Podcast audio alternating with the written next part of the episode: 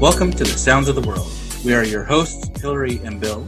Together, we're going to travel around the world to discover new music, discuss musical topics, and interview fascinating people. Our world is a buffet of music, and it is time to eat.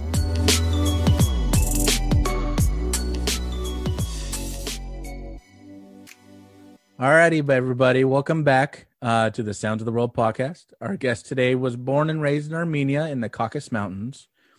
She received her undergraduate and graduate degrees in music composition and music theory at the Tchaikovsky Special Music School and in composition and musicology at the Komitas State University in Yerevan, Armenia.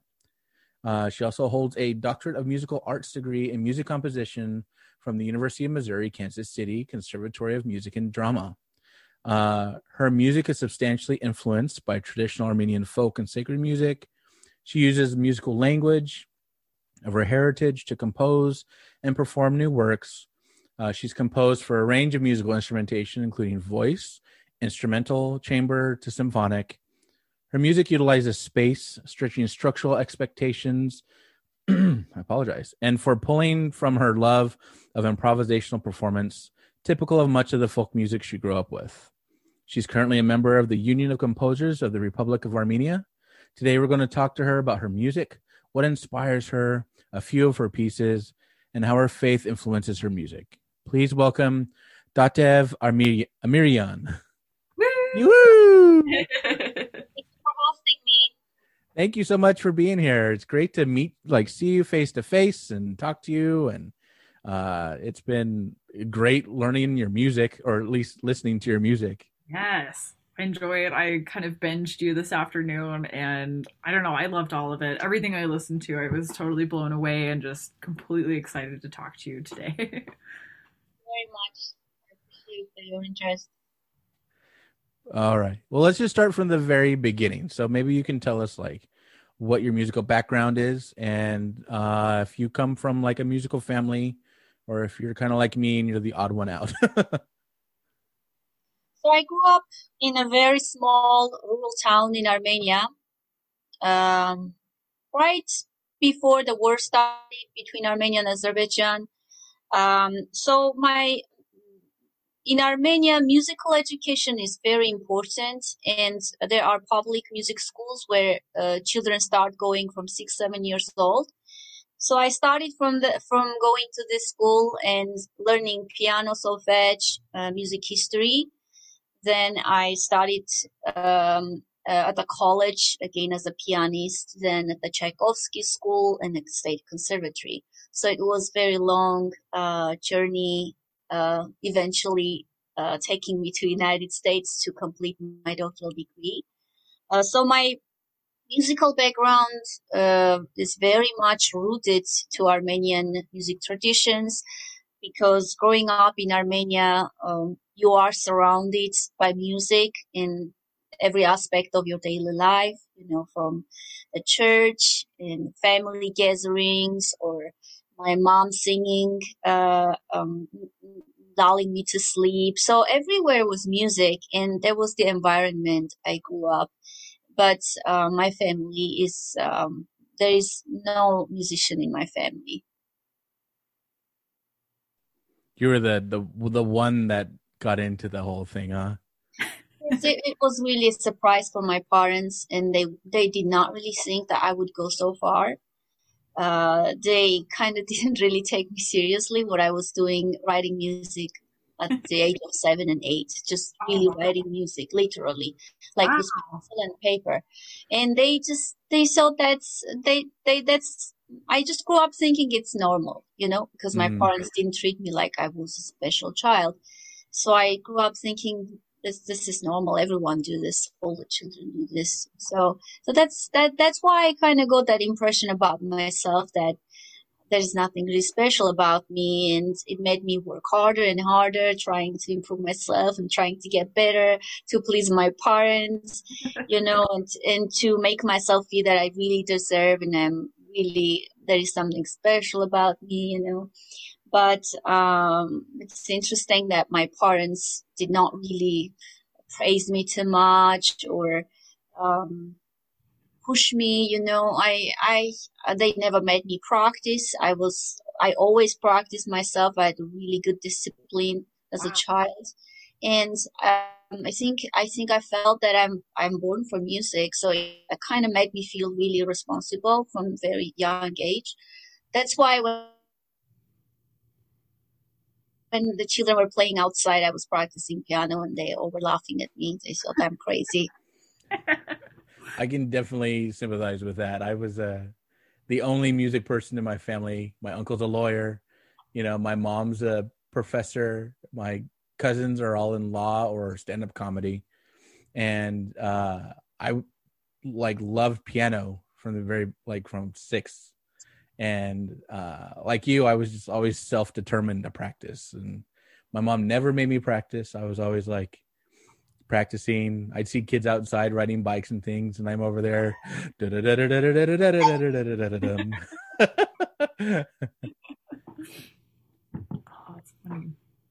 so what kind of music you mentioned you'd have music at family gatherings um oh they have a naughty doggy I know I had to shut my door for mine. Here it is just doing what it wants to. Oh, no problem. Um, I was just gonna ask. So you mentioned you had um, music at family gatherings. What what was that like, or what did you guys do?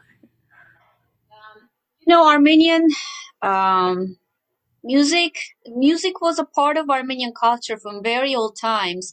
So we have really old music traditions both folk music and sacred music um, which was passed orally up, up until like the, the beginning of mm, the late 19th century beginning of 20th century when Komitas started writing it down.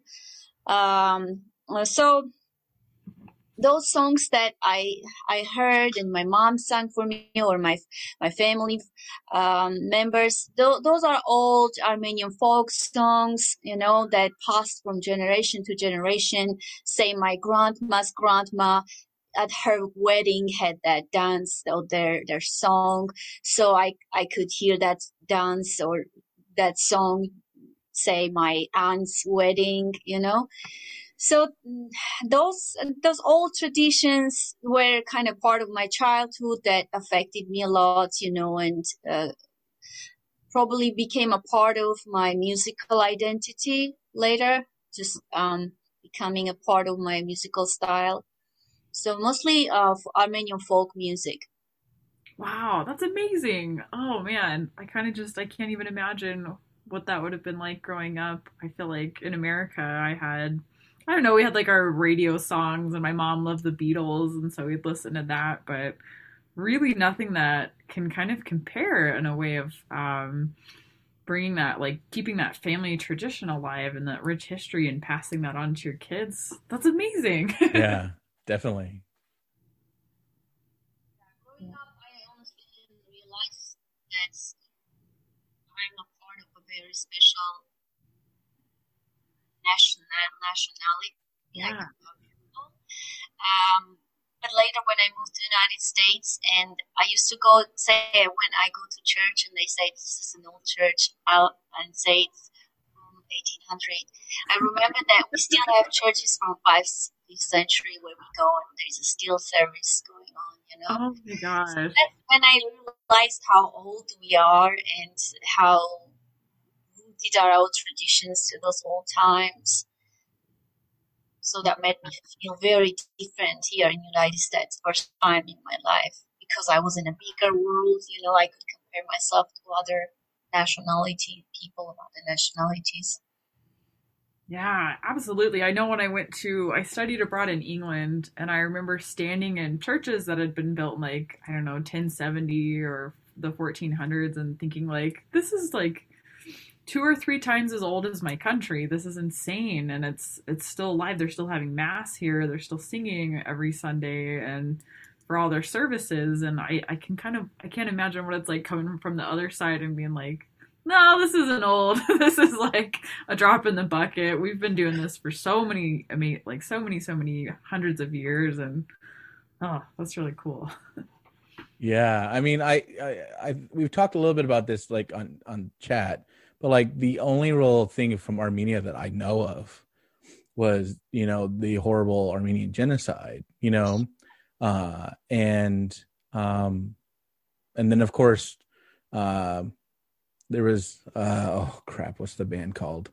System Oh. of a Down. yes thank you uh system of a down that you know they're they're very active in trying to educate the world in what happened with turkey and um it's so cool to look like discover more about armenia and discover about um you know how ancient the culture is and how ancient the people are and you know we America likes to think that they're so old, but we're we're still we're still babies, you know. Uh, um, it's not just the age. I think it's also the experience that we had as a people. You know, all the hardships that we went through. That's what made us so different. Like so um, strong and hardworking. Because we always had that danger that we will be exterminated. You know, we can just get exterminated as a nation, just like Assyrian people. You know, the Assyrian people also were massacred during that 1915 and there are very few Assyrian people left in the world. They they just literally lost their culture, you know, which is really tragic. So Armenians had always that fear that we will lose our culture, you know, that we had for so many centuries. Uh, which is the reason I think why we work so hard and why we are so creative, trying to do things, you know, to preserve our culture. We talk about our culture so much everywhere we try to feed them everyone with our traditional dishes you know and talk about ourselves a lot. So it's about it's it's kind of syndrome of a small nation that um survived different kinds of uh, dangers you know of, of being exterminated. Hmm um and uh, the reason why people don't know about us is because we are so little hmm because only 3 million Armenians living in, in, in Armenia, only 3 million. So Wow. we are very, very little co- country. And um, there are millions of Armenians living outside of Armenia because of the genocide and because of all those massacres, you know, massacres in Baku, Azerbaijan in uh, last century, the end of the last century. So people live in other countries, those Armenians, they were forced to leave to, to, to survive, you know, it was not their choice. They wanted to live in their home, you know. hmm Uh, so now you can see Armenian in every every point, every part of the world because of that, you know. So the diaspora um, plays a huge role in trying to support Armenia, you know, financially and um, and uh, Armenian to pro- to promote Armenian culture, to educate people. Like say Serj Tankian, he's also uh, a member of uh, diaspora. So, um, and I'm also already part of diaspora. Of course, I'm half of me is in Armenia, but still, the hard work that I do, that I mentioned um, today earlier, uh, is because of that fear that we are so we're so left so few. You know, we have to keep talking about us, keep educating people about us. So that's that's the problem of that's just the problem of being a small uh, nation. Yeah, I mean, I think Houston has more people in it than you know. Unfortunately. And during the wartime, uh, a lot of people uh, immigrated to other countries because the living conditions were really, really harsh in Armenia. And I can still remember all the hardships uh, uh, we lived through, you know, when I was a child. Um, honestly, I I just started realizing um, living living in the United States and seeing the conditions people live, the children, you know, the childhood they have. I started realizing um, how joyless was my child was my childhood. You know, Mm, it was just um, I thought it's just a real life. You know, I I grew up thinking this is a real life. Uh, everyone live like this. You know, Mhm. like it, there's a world in there. In, everywhere you know i because I, I haven't been outside of the united states uh, the armenia so i i just lived in that small world and i imagined the big world according to that small world you know but only after you leave armenia and s- s- go to the bigger world you'll realize what a difficult life you had, you know, and uh, how unfair it was to you as a child to have that kind of childhood. Yeah. I think especially like as Americans, we take take for granted, or you know, we have there's so much wealth in this nation, and I think a lot of us, I don't know, my, my myself included, I grew up privileged, and I had. I don't think I ever worried about anything a day in my life growing up as a kid, and I I think it's we have big this bigger country syndrome where we we think everyone around the world has that same you know happy go lucky joyful childhood. And not everyone in America has that childhood but um yeah it's just it's fascinating to hear you know around just from other people and around the world and their stories and and it really just I don't know, not gut punches you, but kind of, and makes you just grow as a person, thinking like, okay, you need to look outside where you've come, um, because there's so many different things going on in the world and your bubble's not your bubble. I don't know, your bubble's not everything. So I don't know. Thank you for sharing your that that part of your story with us because it I don't know it, it, always helps me to hear and and grow and learn and thank you for asking um honestly when people complain about the covid when covid started and people starting complaining about the situation i do understand it's unusual for american people or other people in the world um, but for me, it was not really a big uh, discomfort because I lived without electricity. I know, you know, I've, I lived, I have been hungry. I've lived without electricity. You know, we, we would have maybe like two, three hours, two hours of electricity during the day, you know, mm-hmm. rest of the time we're just in the darkness under the candle light. So I, I, I was, I was used to that life, you know, I, I, I been, I've been used to be hungry, you know, or just cold, you know, just live in the cold, you know. Yeah. So that's why I, I realized that how easy for me, of course it's tragic. I understand how tragic is this, but uh, I kind of adapted to this life easier because I realized that there are worse things than this in the world. yeah. Thank you. I think that's a message all of us need to hear and be reminded of. it's a piece of fabric. Food, you know, I, I think that if you have food and you have place to live, then you should be grateful, you know, because there are people who starve, you know, they, they literally starve at this moment we're talking, you know. Yeah. And those things are happening in the world, you know. That's why I think that it's thanks God people have food and place, you know, to live. Oh, absolutely. yes, definitely. Oh, so so what are some of your uh, inspirations, or who are some of your inspirations? Uh, you know, I have been always drawn to composers who have some specific national background. Uh, composers um, who could stand out with their individuality, uh, not owing to their national background, not only because they could use their national background, but because also they could do it the way that it it it sounds so um, natural and so genuine and so brilliant. Mm-hmm. Uh, for example, uh, Bela Bartok, you know, Bartok has been my inspiration always. Like he's the model I always wanted in my music. Or Armenian composer Tigran Mansuryan, who is also that kind of example of um, perfectly blending his own Armenian background and his own style and uh, embedding it into the contemporary music world.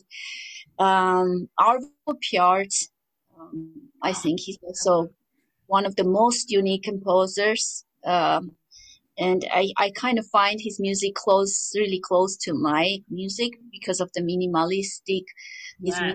minimalistic approach. He's very subtle sound, you know, he's using little things to say big things, you mm-hmm. know. So I, I really, he really, um, inspired me to write, you know, pieces that, that kind of adopt that approach. You know, you don't have to yell or you don't have to talk a lot to say important things. You can just say it with three words, right? And you can say it quietly, you know. So mm-hmm. he he taught me a lot. His music taught me a lot. Um, mm, Copland, you know, Gershwin, composers who have this vivid, uh, brilliant um, representation of their culture in their own inner world. You know, uh, Tania Leon, she's one of my most favorites, and she her composition inspired me some of my pieces to write my piano pieces. Um, I'm trying to remember whom I didn't mention. Um, Tigran Mansourian, I mentioned, Armenian composer. Um, Ginastera, he's Mhm. he's also he's he he really inspired me a lot. Composers have this very very bright, you know, uh, individuality in their music, and you can just recognize it like in thousands of miles. You know, this is our art, you know. Oh, so yeah. I think that's the kind of composer I wanted, tried, tried, and wanted to become.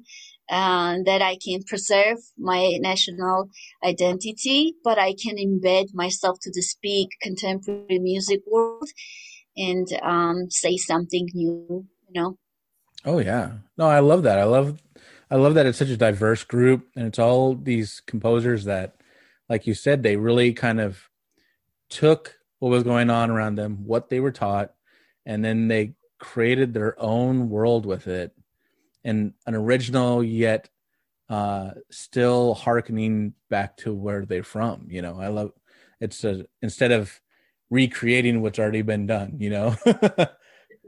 and staying loyal to their to, uh, to their roots. It's really Yeah. important for me. It, it's oh, it's actually hard to stay loyal to your roots when you live, say, in a huge, humongous uh, world that's United States. You know, the musical world that you see so many different composers, and uh, the danger that you will lose yourself, or you will kind of lose your face as a composer, is pretty big. You know, you you have to be really smart to find a way to stay loyal and to be yourself. Oh, absolutely. I can identify with that. yeah, Like- I always sorry, go ahead. Hillary. I was gonna say, I think especially like as I was um, studying my undergrad for music composition, you know, we were always encouraged. I don't know if this was just the University of Montana, but they were always encouraged to to try a new sound and try like to go as far away from yourself as possible. And I remember when I graduated, I just kind of felt like I had been shattered, and I was like, I don't even know who I am. I don't know what I even sound like anymore. I've been so distorted as I've gone through, and I really like that sentiment of staying true to to who you are and and speaking to your roots. I really like that.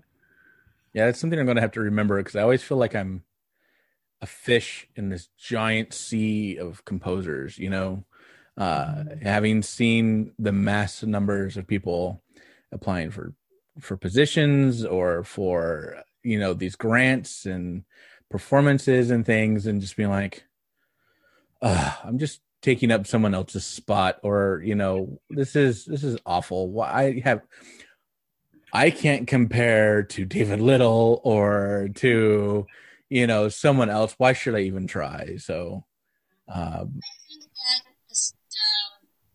most um, amazing thing about the United States and the music world is the competition. How much competition uh, is in the music world?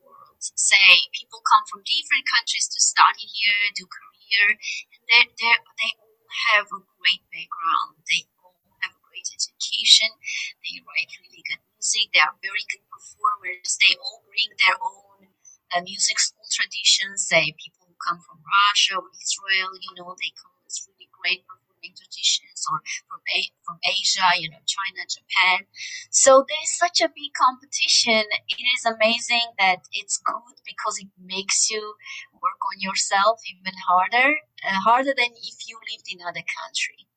But it's also hard because it's it, it it's it's too much pressure. Sometimes you feel like I can't do this. I'm not going to compete with anyone. You know, especially in composition world, competition is not um, acceptable to me. I don't accept composition competitions. You know, say if you are a performer, there is a level you can compare and say she has this higher level of professional professionalism or he, you know, and that's why we give her the first prize or give him the first, first prize. But in composition, you can't really compare the composers. You know, they all write music all, um, in their own way, you know, in their own way of high quality.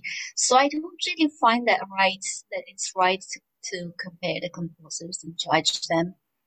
That's just my personal opinion. I love that sentiment because that's I, I feel like and maybe you know anyone that has applied to a composition competition, you like submit your work and then you go, this is subjective. It's all going to be who's judging it, and you know there's some level of technical um, ability that you can judge. Okay, how well did they execute this vision that they had? But I I completely agree. general. You know, there are rules, they follow principles. But in composition, say if the judge writes atonal music, um, say I write very tonal music, then I have very little chance that the judge will give me, say, chance, you know, to move to the next round or say get a prize, you know, because it's very biased, you know, it's very personal approach, you know. Uh, and uh, but in if you are a pianist, you have to have that certain level of professionalism, you know, to be higher from everyone. There yeah. are principles they judge you, and I think it's fair, you know. Yeah, I always found the piano competitions that I entered in a lot more like, okay, you know, have I heard that person play? I know they're better than me, you know, or it's like you send these blind scores in and uh, even if they don't have any of your markings or anything, and then they pick someone, and you're like, oh man, you do a little research and you're like, oh, okay, so that person went to Yale, and the person who picked the winner is from Princeton. Okay, and I'm from a tiny little state school, and you know, it's like, okay, I know I got a really good education, and I know my work is good, but it's just too subjective, you know. Mm-hmm. Yeah, there's. I think there's a lot of politics involved, and mm-hmm. you know, personal approaches. Um, I, I don't like competition. Honestly, I really don't like competition between musicians. That's what makes me tired. Honestly, that's why I mentioned about United States. It's too much. The competition and the people they compete. I don't like that kind of. It has it has a, an aspect of negativity in it, you know Oh yeah. Uh, I would love people just to encourage them more themselves and you know support or say uh, appreciate their music, their performance, their their work rather than competing and being jealous, you know, or mm-hmm. thinking bad about someone. You know, I just like that negativity that sometimes I find in the musical world. Man, I need that on like a inspirational poster, and I yeah. think I did that ten years ago. That's a very beautiful sentiment. I really like that. Yeah, I, I stopped competing a long time ago because I realized it's it's it's nonsense. You know, um, I understand that I'm a musician. I have to promote myself. I understand it's important that you promote myself, but that promotion should not become like your goal. No, it should not be higher than the music that you do Mm-hmm. It should mm-hmm. never become more important that the art that you, the craft that you do. That's right. just my opinion. Oh yeah, I agree completely.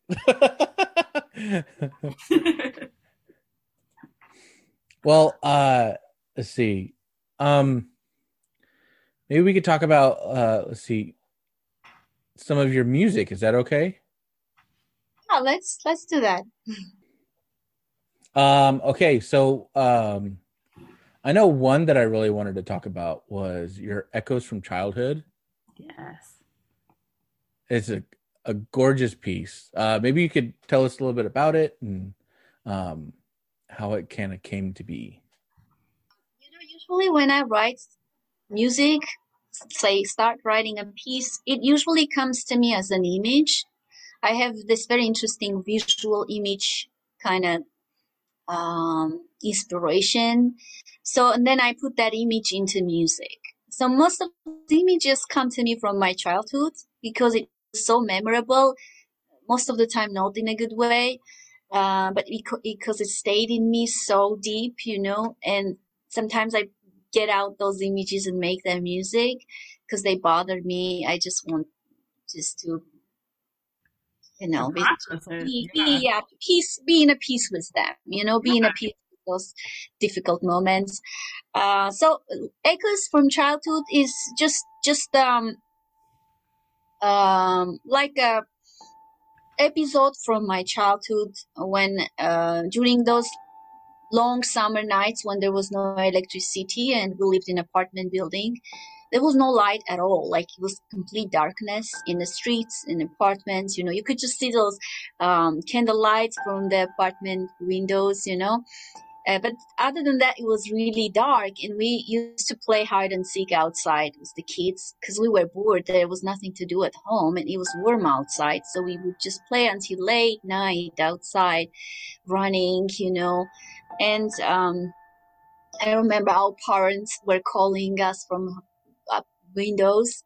Like we could just randomly guess whose parent is dead because it was dark. We couldn't see where the where the voice is coming. You know, come home, it's too late. Have dinner. You know, so it, this this kind of left me such a mm, deep impression in me. You know, um, uh, and I felt that in the air there was a lot of sadness and tragedy because we knew it's war, people are dying, we were hungry, you know, life was sad and dark.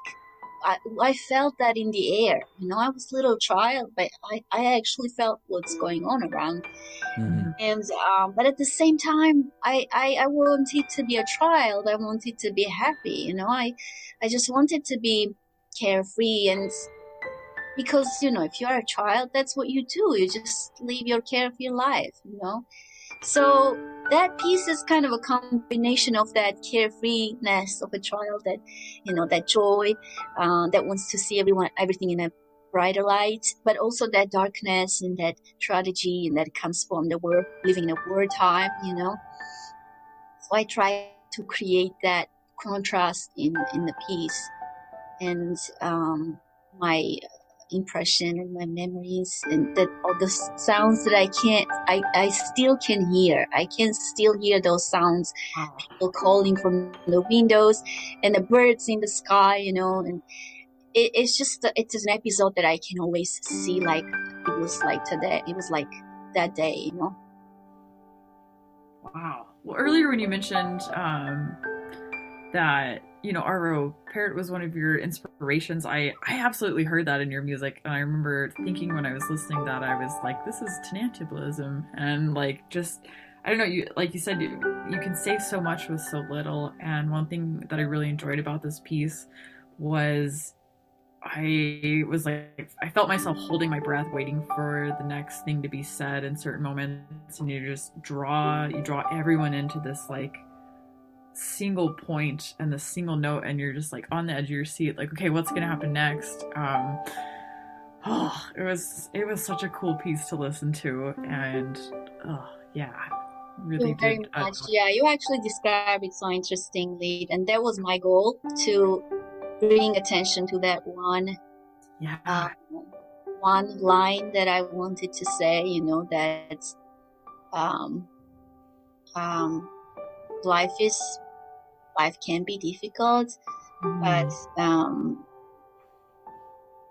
but good things exist, you know, and we are the carriers of those good feelings. We we carry humans carry both the the hardships, the and, but also the good feelings. You know, you are capable of having those both, and and that's what I'm trying to show in that piece.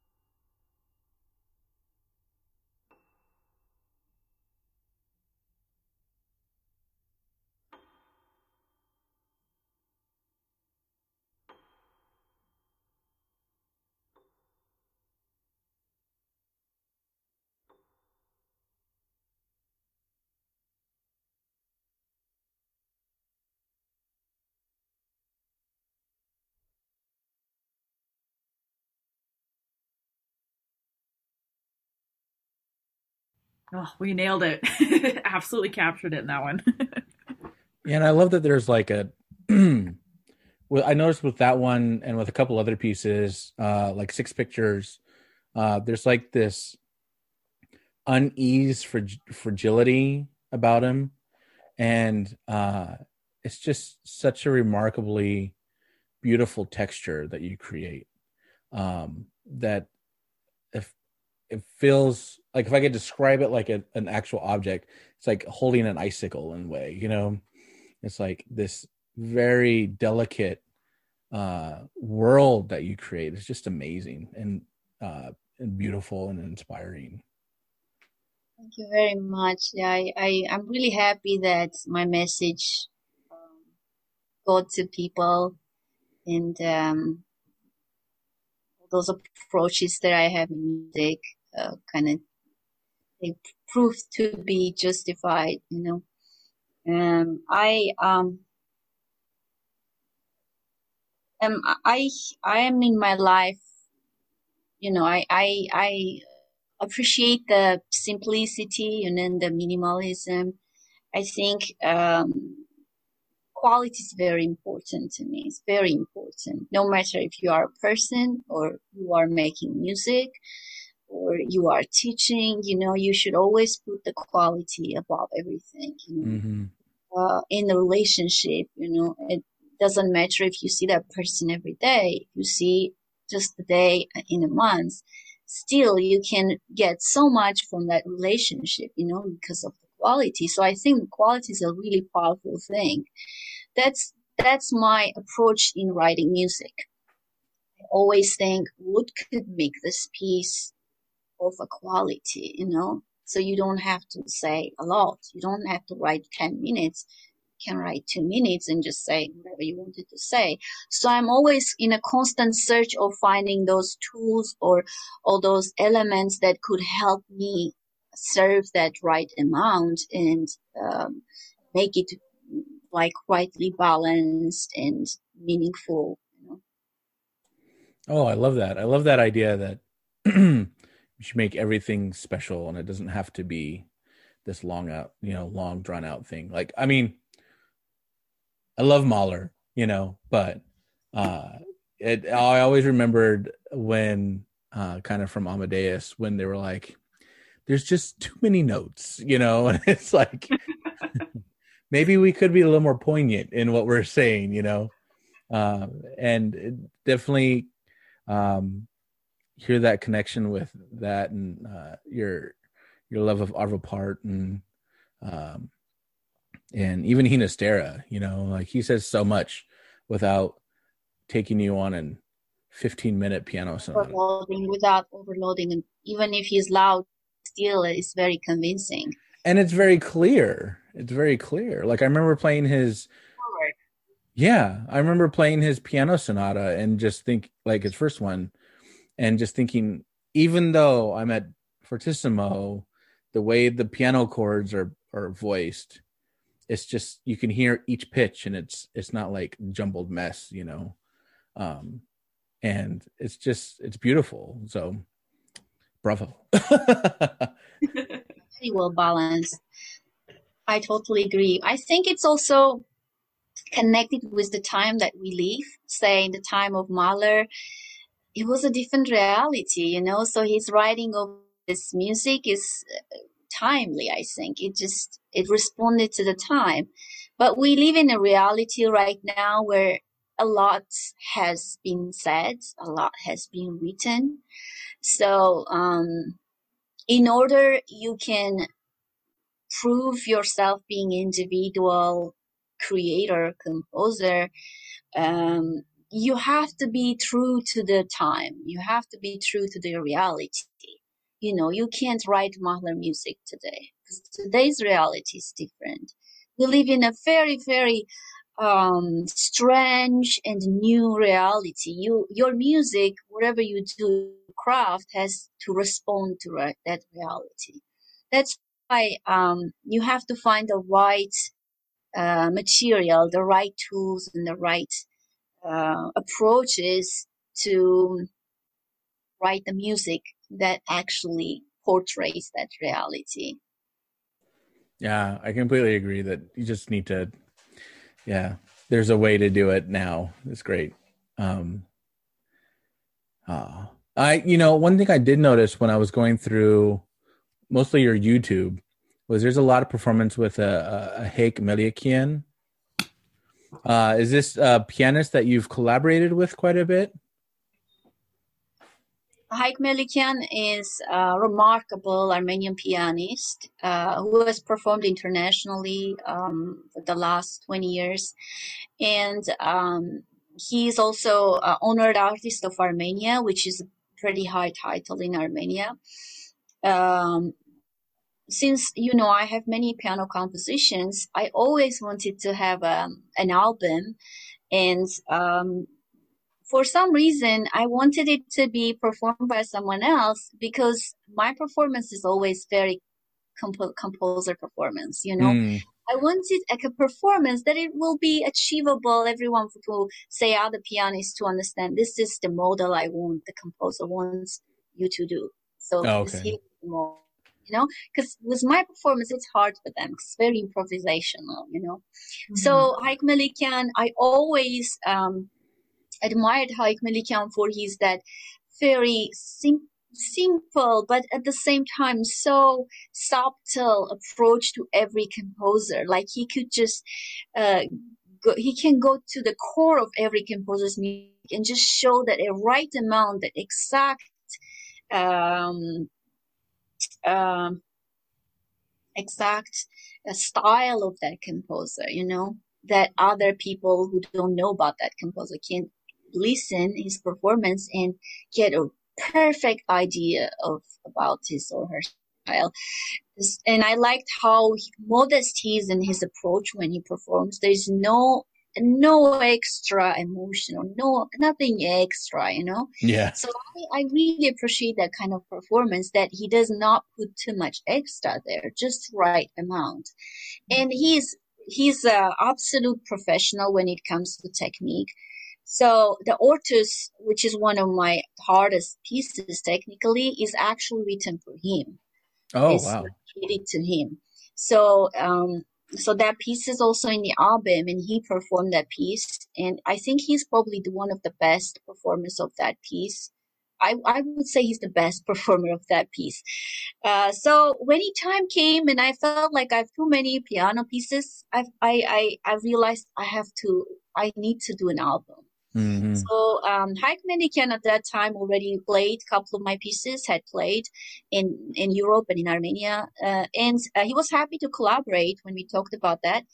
And that's how it became to life. We create this Ortus album, which is actually called Ortus after that piece that dedicated to him, and it was released in um, 2016 in Armenia, and we had a very nice concert presentation CD presentation at Komitas Museum Institute in Yerevan in Armenia.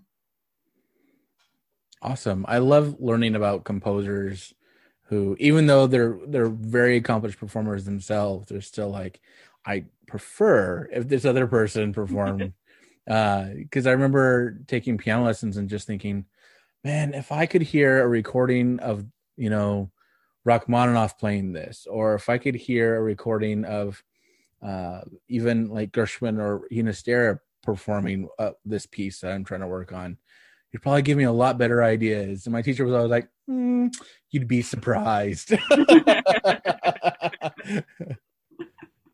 we always deviate, you know. We just put some something different there, you know. That at that time we just felt, you know. There's always a little bit of improvisation in every performance of a composer pianist, mm-hmm.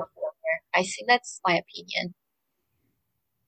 Yeah, I you know it's great that you brought up Ortus because I love that piece and it reminded me a lot of uh, kind of some Khachaturian, um, and uh, especially with like the multiple mixed meter, the the uh, the six eighths and the twelve eighths, and um, how you use the accents, not like as you would expect it to fall or there's like a sudden hilt you know uh and it's it's a really cool piece. How did you, how did you come up with Ortus? What is what does Ortus mean?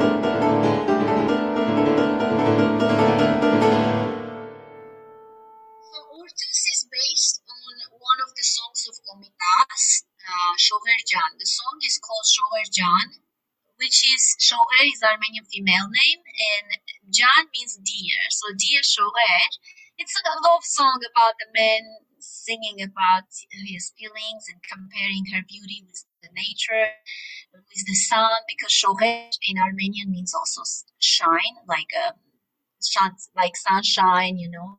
So um, he, he compares her with the sun. So uh, uh, when I when that image came to me that I want to write this kind of a piece, like uh, Tania León has a similar piece. I think that was also very big inspiration for me to write this piece. I wanted to write something really bright Armenian. That's why I used the Shogerjan. And that time Shogerjan came much to my mind as I could use the Shogerjan because I wanted something, uh, a really bright rhythmic pattern that I could use, you know, and it could, it could just help me get what I wanted. And Shogerjan has that nice, um, uh, really, really lively, uh, brilliance, like, um, colorfulness in it, rhythmic, rhythmically. So I used the rhythmic uh, intonations from the Shogerjan to create that piece. And Ortus is in, from Latin means um, birth, uh, sunrise, origin, beginning.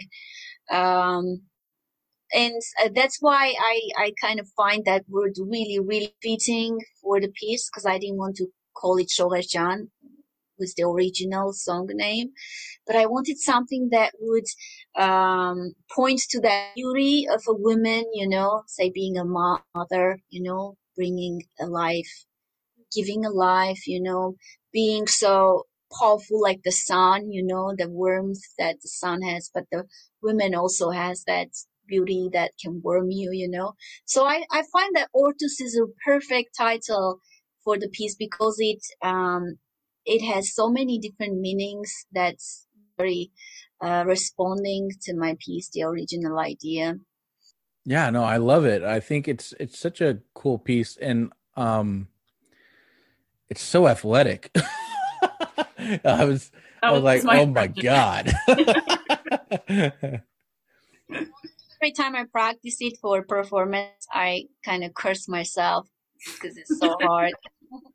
and my mom says when I complain, like I, I have to practice this, you know, it's hard.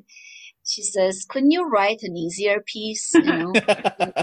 no, maybe.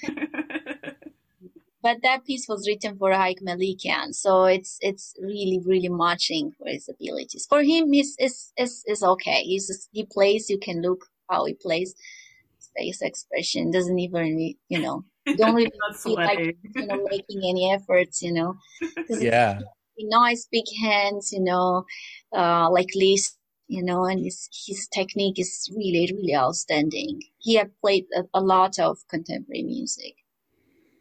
Yeah, his performances are very. Uh, my mom would call them stoic, um, but like, uh, it's not like watching some people who are just kind of like rocking out and you know they're moving all over the place and uh, it's very focused. That's why I like how how um, precise he is in his um, presentation of of the music whatever he is, is very precise. Like he's he knows what he's doing and he feels perfectly. You know, that's why he was my choice for my album. It's great. I can't say anything, but it's great. I'll, I'll second that. like the piece. Oh yeah, I mean, I haven't found a single one that I haven't liked so far. So, so I think one of the other questions that we did have, um, looking at our you know sheet that we sent over, and this is something that I think I'm more curious about because I think my only experience with Armenian music was Serj Tankian and um, System of a Down, and I that was one of my favorite bands growing up, and I loved how hauntingly beautiful his music is, but you know, I I totally realize that that barely scratches the surface of Armenian music. Um, where what's a great way for people not only in America but around the world to find Armenian composers and maybe learn more about Armenia? I I was thinking today um, what I could really suggest you um, that you could do a research. Unfortunately, there is so little um, in English that you could do research on Armenian composers.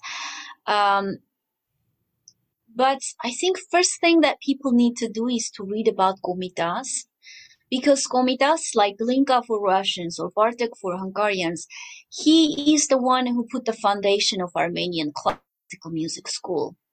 He's the first Armenian musician who studied in Europe. He got the uh, education in Western music and uh, he went to the villages and wrote down all those folk melodies that passed had passed to us orally for centuries. So he was the first person who wrote those down with the Western notation also, and um, us gave us such a huge opportunity for other coming generation of composers to use that as a source of inspiration, as a source of compositional material, you know, and including myself. Uh, so Komitas AM is the website that create created for people learn more about him, his um, biography, his work. There's a long biography and short. So I think first they need to read about Komitas to understand the rest of the composers that come after him uh, and the principles, the traditions that he put on which our Armenian compositional school is based on and the members of which I'm also, um, I'm, I'm myself. Uh, so Komitas, um, just a little bit about Komitas. People know why he's so important. Not because he put those Armenian music on a higher level, like created this professional school, the base for the professional school. Um, but he also arranged Armenian folk songs and his own songs for choir. So he performed with his own choir. He created a choir and he promoted Armenian music. So he, he also performed in Europe. People did not know about professional Armenian music before before him. So he was the per- first person who presented it professionally to wider audiences, and um, and uh, promoted Armenian music. Uh, he also did a lot of research on Armenian music. He's one of the first musicologists, ethnomusicologists. He also put the foundation of Armenian ethnomusicology. Um, and um, he was a great teacher. He had many generations of coming later, his students who, took those traditions and continues his, his traditions. Uh, unfortunately, he had a really tragic life. He grew up being orphan, and he he was a priest. That was his first um, his job, he, being a priest. Then the music. So he was ordained priest, and um, uh, he was orphan. So he he he sang for the church choir and uh, grew up in the orphanage. Then uh, when he was um, he was born in 1969 uh, sorry 1869 in 1915 um, during the armenian genocide many armenian intellectuals were collected separately like doctors scientists writers. Many many writers died so young. They have such a short life because they were killed during the genocide. And he was among those inter- intellectuals. But but owing to his friend, uh, it's believed that his Turkish friend actually saved him from being persecuted. But he actually witnessed a lot of atrocities, uh, including his friends being killed. Mm. So he was fortunate to be saved, but he had a mental breakdown and um, he he was dead, like not not physically, but he was dead mm-hmm. the rest of his life for 20 years until 1935. So he died 1935 in Paris, uh, spending there 20 years in a psychiatric hospital. He did not write any music, he did not do any music because he was he was sick, and um, if, so his his musical activity was until 1915. Whatever he did, which he did a lot, was until 1915. Uh, so he's Komitas is one of the symbols of Armenian genocide because although he, he, he survived, but he, his, his life is a tragedy mm-hmm. that he could not create. 20 years he lived, but he could not create. Uh, so Komitas is the beginning for people to want to start the beginning of Armenian music. He's, he's the best, um, uh, place to start from. Uh, after Komitas, um, there are a um, couple of composers that I would suggest to do research. Uh, of course, Khachaturian, everyone know Khachaturian, but honestly, I consider Khachaturian more like Soviet composer than Armenian composer. And if you listen to some other Armenian composers, you'll understand why I mention this. Uh, Arno Babajanyan um, is one of the most prolific Armenian composers, and he was a pianist, a great pianist. He performed his own compositions. Arno Babajanyan. And uh, just a few days ago was his 100th birthday anniversary. Oh, He's wow. one of my most favorite composers to perform, Armenian composers. His piano music is a part of my repertoire. Um, uh, Tigran Mansurian, he is still alive. He's one of the greatest contemporary composers, Armenian contemporary composers. Um, his music is really brilliant, the way he presents his Armenian identity in it and it also stays aligned with the contemporary world is really brilliant. So he's he's also kind of like a model for me that I I follow. And um, Edvard Mirzoyan, who was for many years who was the um, the head of the Composers Union of Armenia. So he did he did a lot for the for Armenian music, like musical life in Armenia during the Soviet time. Um, um, I would like to mention also uh, my professor who is still alive. He teaches at the conservatory. He's also really, really uh, interesting uh, contemporary composer. Um, Ashot Zohrabian. Zohrabian is the last name. Ashot is the first name. Ashot Zohrabian. um, people probably know about um, Harutunian, Alexander Harutunian, who wrote that famous uh, trumpet concerto. He's he's he's famous for that concerto because it has been so much performed outside of Armenia. Uh, he he he passed away ten years ago. I don't remember, but he was in nineteen something years old. Wow. So those are um, amongst the the most remarkable Armenian composers that people can start from. But there is an Armenian uh, national music page in Facebook which does great work of promoting Armenian performers and Armenian composers, most like mainly Armenian music.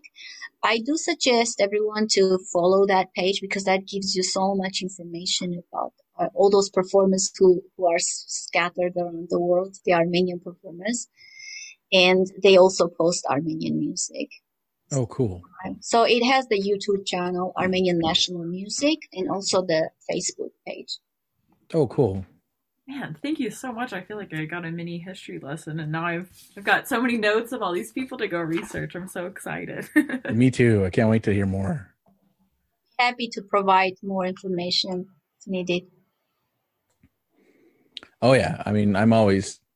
Um, I mean, I we say you know our little tagline is you know the world is a buffet and it's time to eat, but it's like, it's true. There's so many, so much music out there in the world that it's I can't get enough. I just want to keep sampling, you know. Indeed, yeah. There's so much that we still have to discover. Um, I also forgot to mention about Alan Hovhaness, who is Oh a yeah. American composer of Armenian descent. He's a pretty interesting composer to me. Uh, of course, he's not the Armenian composer that I mentioned, that type of Armenian composer. Um, but he's he's unique in his own way of featuring his Armenian um, background, his Armenian roots. But because he grew up, he, he did not grow up in Armenia. His way of pre- presenting it is very different. Yeah, I But still, I um, I I really like his his way of um, trying to stay in touch with his roots and trying to uh, showcase his background. All right. Well, thank you so much, Tatev, uh, on being on uh, our podcast and uh, educating us on Armenian music and your style and uh, and just it, it's been so interesting and so lovely talking with you. Thank you so much for inviting me and giving me opportunities to share my background and my thoughts. It's um, it's really a pleasure to have to be able to do that here. Uh, well, thanks so much for sharing your story with us and for giving us a new set of resources to go check out to learn more about Armenian music. So, thank you so much. It was a pleasure to speak with you. Thank you too. Thank you very much.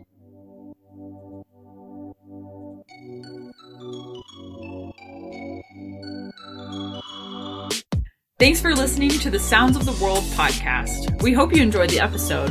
There are links to everything in the episode description and also on our website. You can follow us on Facebook, Twitter, and Instagram at Sounds of the World. To show support for Sounds of the World podcast, please join our Patreon, where you can have access to our after party discussions with guests, discounted merchandise, and even more. If you have any questions, answers, or episode suggestions, please email us at soundsoftheworldpodcast at gmail.com. Well, Bill, I think I'm going to go have a beer now. Hey, there you go.